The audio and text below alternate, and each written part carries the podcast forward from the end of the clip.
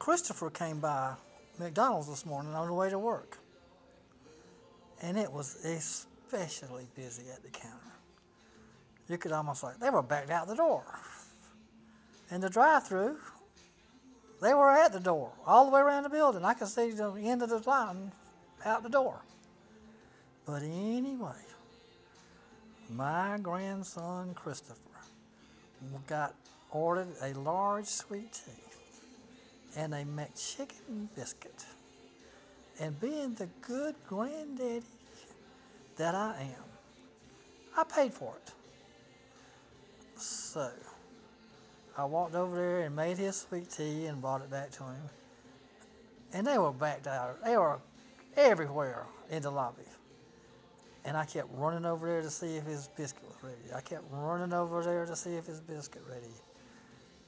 And I understand Christopher was running there on the way to work, want biscuit, want tea, let me out of here, and I'm on the way to work. Well, they didn't get his biscuit ready. And he walked out.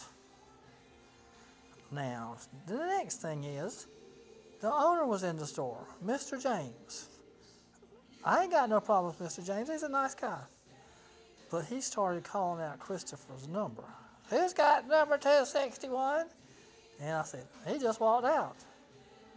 And he goes, oh, okay. And about three or four minutes over there, he walked over there to me and he goes, well, do you happen to know who that was that walked out?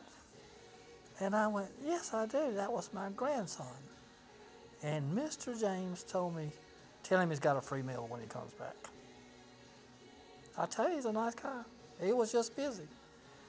And they had his biscuit ready about three or four minutes after Christopher walked out. But he was on the way to work. He just didn't have time. Thank you.